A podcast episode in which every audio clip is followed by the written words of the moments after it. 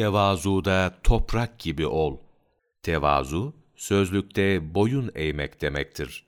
Örfte insanın makam ve azametinin gereğinden çıkması, emsalinin derecesinden inmesidir.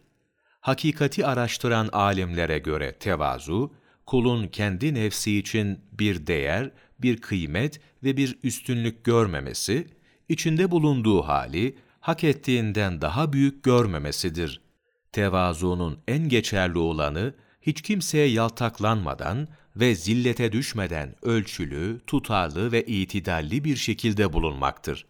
Kur'an-ı Kerim ve Peygamber Efendimiz sallallahu aleyhi ve sellemin hadis-i şeriflerinde tevazu üzerinde önemle durulmaktadır.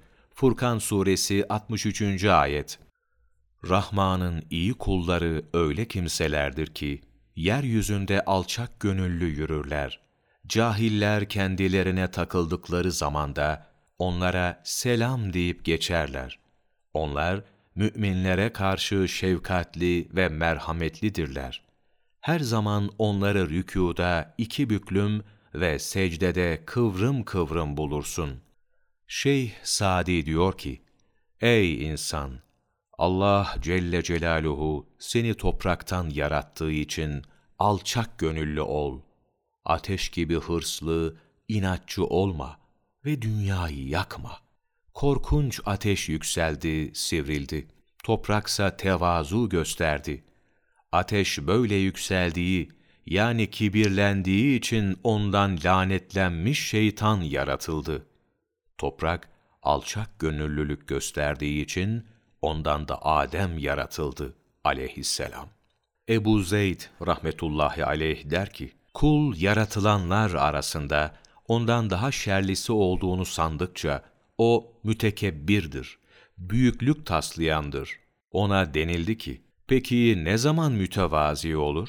Cevaben şöyle dedi, kendisi için söz ve hal hakkı görmediğinde.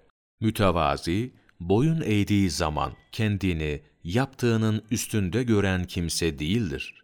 Mütevazi, boyun eğdiğinde kendini yaptığının altında görendir. Tevazu, bazen Rabbinin büyüklüğünü hissettiğinde olur. Bu gerçek tevazudur. Bazen de tevazu, kulun kendi noksanlarını gördüğünde olur.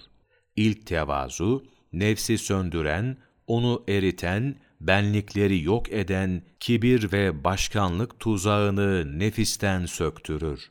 İkinci tevazuysa kulun fazilet derecelerine yükselmesini sağlar. Muhammed Alevi Maliki rahmetullahi aleyh, kamil insan Hazreti Muhammed sallallahu aleyhi ve sellem, sayfa 150, 31 Mayıs Mevlana takvimi,